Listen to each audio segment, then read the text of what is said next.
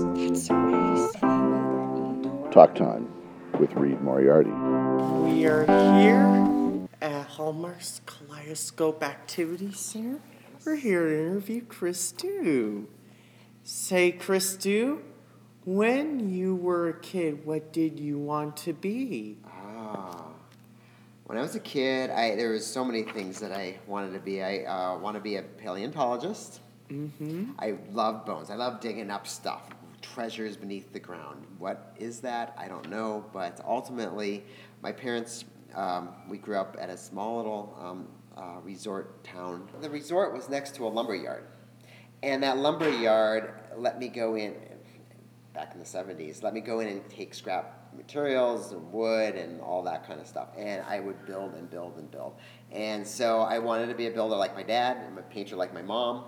And somehow I was able to combine that into what I do now at Kaleidoscope. So I didn't go into paleontology, but I was digging and I'm still digging it for scraps and stuff that make interesting things. All right. Who were some of your best art teachers, Chris? Oh, well, I had, there's two. Uh, Mr. Thorcell. Mr. Thorcell um, thought that I could conquer the world, so he had more confidence in me than I had in myself. And then Mr. Jorgensen in high school uh, was a um, interesting guy. Uh, we had just built uh, a new high school, and uh, I was allowed to do all the mascots, uh, so the big billboards for our conference teams that would go into the gym. And, and so um, I spent pretty much my junior year making those mascots. I interviewed a real live mascot. His name was Slugger. Slugger. Wow. All right, Just so- after- well, that's historical, actually, to be getting an interview with Slugger after the World Series. Cool, cool, cool. All right, so tell me something you made as a teenager, Chris. Made as a teenager, besides those mascot uh, murals, um, what I made, probably the, one of the um, most favorite things that I made as a teenager was a treehouse. A treehouse that overlooked um, our three by five mile lake that we uh, were, uh, we owned a house off um, maybe a half mile or so from that lake. And uh, I was able to build this great little lookout, oh, you know, tree house right on the edge of that water. And uh, that probably was my favorite thing. So, how did you get involved with the Hallmark Kaleidoscope Center? Ooh, by luck, by just great luck, I uh, was a Hallmark employee. I was a greeting card artist. I created uh, for about 18 months. Uh, and at that point, I wasn't sure if I wanted to be at Hallmark. Thought there was other things that I wanted to do. I was looking at going to Disney. I wanted to be an Imagineer.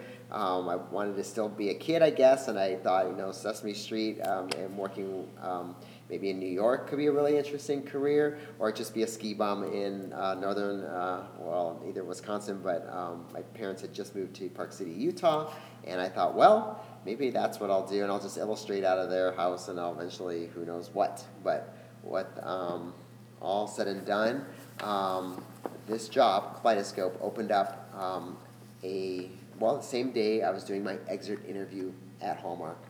So um, I went in, and our human resources said, "Hey, I know you're interested in um, things with kids, and Kaleidoscope has a position open." And uh, so there I landed, and here I am. All right. You know, you know what my um, the interesting thing is my portfolio piece that I showed for here, my Halloween costume. I created a big six foot paper mache character that I would shoot silly string out of the mouth. Uh, Silly string. yeah, and um, I brought that in through the front door, and I just set that next to uh, the front desk where you see the desk today. And uh, we did our interview, um, you know, after we did a little show and tell about that piece. And I said, you know, I can make anything, and I think I can make things that would be appropriate for Kaleidoscope. That was that. Perfect fed, Chris, dude. Love it.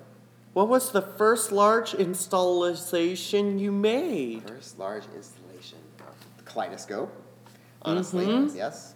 So I started with the mural in the lobby when you first walked in to the right. All right. So, I recorded a CD of original songs about colors. Do you have a favorite color, Chris? I have a go-to color, but my colors change all the time. So kind of the color that's behind you, a kind of turquoisey blue. Just it's a it's a soft, kind of passive, quiet um, tranquil color to me. I have a favorite color, green. Green, awesome. A light green, dark green, or, just green in general. Green in general. Okay. One of my songs, Being Green, is about recycling. Can you tell me about the recycling Hallmark does? Well, for Kaleidoscope, um, it's really interesting. We receive, and, and you can walk around maybe after the interview, everything from scraps of ribbon that come um, from rolls that aren't able to be made into a final, like a bow, or a bunch of bows that were made not right, um, or a bunch of product uh, that um, just sat on the shelves a little too long. All get recycled and reinvented here at Kaleidoscope. So we are a big recycling center for Hallmark. Yeah. All right, Yes. Chris. Can you tell me a story of when you had to solve a problem creatively? Ah, all the time. And when you're talking about an, sometimes an artist, sometimes an engineer, sometimes a sculptor, well, the, the, the cool thing is I'm a little bit of all those things, but I get to hire a bunch of people that are all those things. A true engineer who can problem solve, a sculptor who um, may have different materials and techniques that I haven't done before. Um, and so whenever we start a project, I love surrounding myself with uh, people that are smarter than me, faster than me, more insightful to this, that, and the other thing um, because I feel like there's so much growth in, in learning. There's, a, there's an art to collaboration, and you kind of have to instigate a, direction and, and all that. But ultimately, yeah, that's, you know. You seem to do a lot of donor walls Yes. and doors. What makes a donor wall successful? Successful uh, when somebody smiles. All right, is there someplace you'd like to see your work in the future? Ooh, gosh, on the moon? That's far away, Chris.